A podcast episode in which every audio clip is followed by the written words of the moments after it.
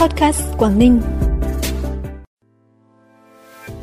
Bắc Giang chi gần 28,4 tỷ đồng tặng quà Tết người có công, đối tượng bảo trợ nhân dịp Tết Nguyên đán. Nông dân Nam Sách tỉnh Hải Dương thất thu vụ cà rốt. Từ ngày 8 tháng 1, tỉnh Quảng Ninh dừng xét nghiệm PCR tại các cửa khẩu ở Móng Cái là những thông tin đáng chú ý sẽ có trong bản tin vùng Đông Bắc sáng nay, thứ năm ngày 5 tháng 1. Thưa quý vị và các bạn, dịp Tết Nguyên đán Quý Mão 2023, Ủy ban nhân dân tỉnh Bắc Giang trích ngân sách thăm tặng quà hơn 35,2 nghìn người có công. Một suất quà trị giá 800.000 đồng bằng mức quà dịp Tết Nguyên đán năm 2022. Đồng thời tỉnh cũng dành kinh phí tặng quà 4 đơn vị nuôi dưỡng, điều trị trong và ngoài tỉnh có thương binh, bệnh binh người Bắc Giang.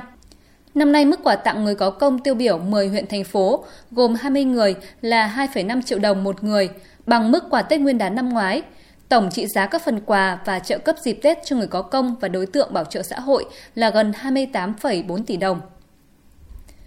Vào ngày 8 tháng 1, chương trình Chủ nhật đỏ năm 2023 sẽ diễn ra tại nhà thiếu nhi Kim Đồng, thành phố Cao Bằng, do tỉnh đoàn Cao Bằng phối hợp với Hội chữ thập đỏ tỉnh tổ chức, dự kiến tiếp nhận trên 200 đơn vị máu. Chương trình nhằm đẩy mạnh hoạt động tuyên truyền, vận động đoàn viên thanh niên và các tầng lớp nhân dân có đủ sức khỏe, tích cực tham gia hiến máu tình nguyện, đáp ứng nhu cầu máu cho cấp cứu và điều trị người bệnh trước, trong và sau Tết Nguyên đán Quý Mão năm 2023, hình thành nét đẹp văn hóa hiến máu cứu người mỗi dịp xuân về. Cùng với đó, chương trình tặng quà Tết cho 40 thanh niên tiêu biểu và đoàn viên thanh niên hoàn cảnh khó khăn. Hiện tại các xã Thái Tân, Minh Tân, hai vựa cà rốt lớn nhất huyện Nam Sách, tỉnh Hải Dương, ở các diện tích cà rốt đang cho thu hoạch, mỗi xào chỉ cho sản lượng bình quân gần một tấn, giảm một nửa so với cùng kỳ năm ngoái. Nguyên nhân do ảnh hưởng của đợt mưa bão tháng 9 năm 22. Cà rốt hiện có giá bán khoảng 4.000 đồng một kg, giảm một nửa so với cùng kỳ năm ngoái do nhiều thương lái nhập cà rốt từ Trung Quốc về bán với giá rẻ và mẫu mã đẹp hơn. Với giá bán này, nông dân thu từ 2 đến 5 triệu đồng một xào, bằng 1 phần 3 so với cùng kỳ năm ngoái.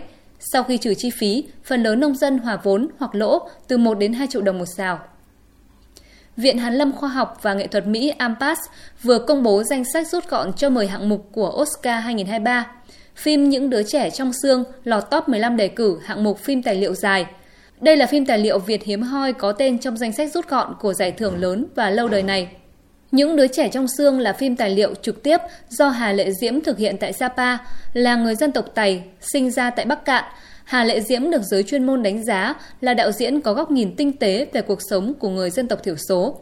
Phim theo chân một cô bé người Mông tên Di cùng em trải qua những ngày tháng tuổi thơ vô tư hồn nhiên, đến khoảnh khắc em trở thành thiếu nữ, đứng giữa những xung đột và va chạm khi đối diện với tục bắt vợ của người dân tộc mình – Hà Lệ Diễm đã ghi lại câu chuyện của con người thiên nhiên, cảnh quan miền núi Sapa một cách chân thực, đa chiều và đầy cảm xúc. Dự kiến theo giờ Việt Nam, danh sách tranh giải chính thức sẽ được công bố vào ngày 25 tháng 1 và lễ trao giải diễn ra vào ngày 13 tháng 3. Bản tin tiếp tục với những thông tin đáng chú ý khác. Năm 2022, tổng kim ngạch xuất nhập khẩu hàng hóa trên địa bàn tỉnh Thái Nguyên đạt 49,37 tỷ đô la Mỹ, tăng 5,3% so với năm trước. Cán cân thương mại hàng hóa đạt mức xuất siêu 12,66 tỷ đô la. Do trong nửa cuối tháng 12, công ty trách nhiệm hữu hạn Samsung Electronics Việt Nam Thái Nguyên ngừng vận hành nhà máy để phục vụ công tác kiểm kê, bảo trì và sửa chữa dây chuyền sản xuất. Nên kim ngạch xuất nhập khẩu hàng hóa trong tháng 12 tuy tăng so với tháng trước đó, nhưng lại giảm 15,2% so với cùng kỳ năm trước. Tuy kim ngạch xuất khẩu trên địa bàn tỉnh trong năm 22 chưa đạt 100% kế hoạch, nhưng cán cân thương mại hàng hóa lại đạt mức xuất siêu tương đối cao. Cụ thể, kim ngạch xuất khẩu hàng hóa đạt trên 31 tỷ đô la, bằng 96,6% kế hoạch năm và tăng 6,6% so với năm trước.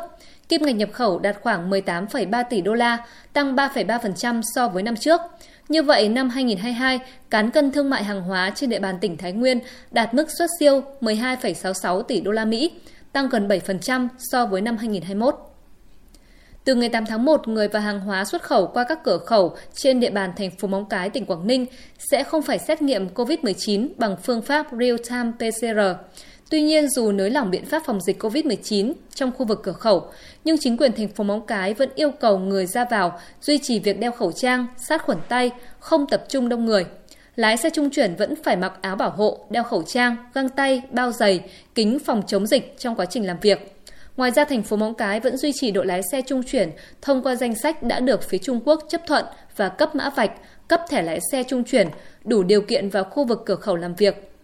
Việc áp dụng nới lỏng các biện pháp phòng dịch ở khu vực cửa khẩu Móng Cái sẽ giúp tiết giảm tối đa chi phí thông quan phát sinh qua cặp cửa khẩu Móng Cái Đông Hưng Trung Quốc cho các tổ chức cá nhân hoạt động xuất nhập khẩu, phù hợp với chính sách nới lỏng phòng chống dịch COVID-19 của Trung Quốc.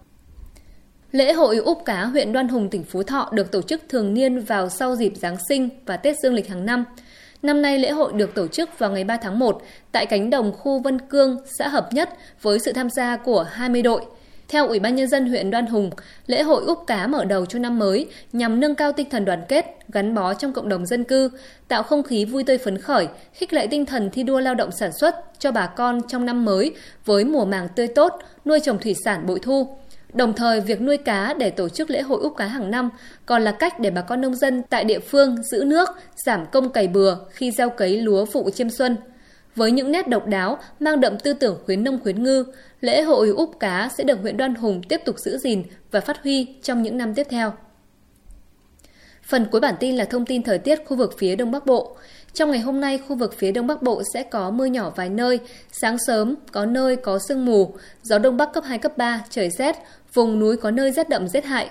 Nhiệt độ thấp nhất từ 15 đến 18 độ, vùng núi có nơi dưới 13 độ, nhiệt độ cao nhất từ 19 đến 22 độ. Thông tin thời tiết cũng đã khép lại bản tin podcast sáng nay. Trân trọng cảm ơn quý vị và các bạn đã dành thời gian quan tâm. Xin kính chào và hẹn gặp lại.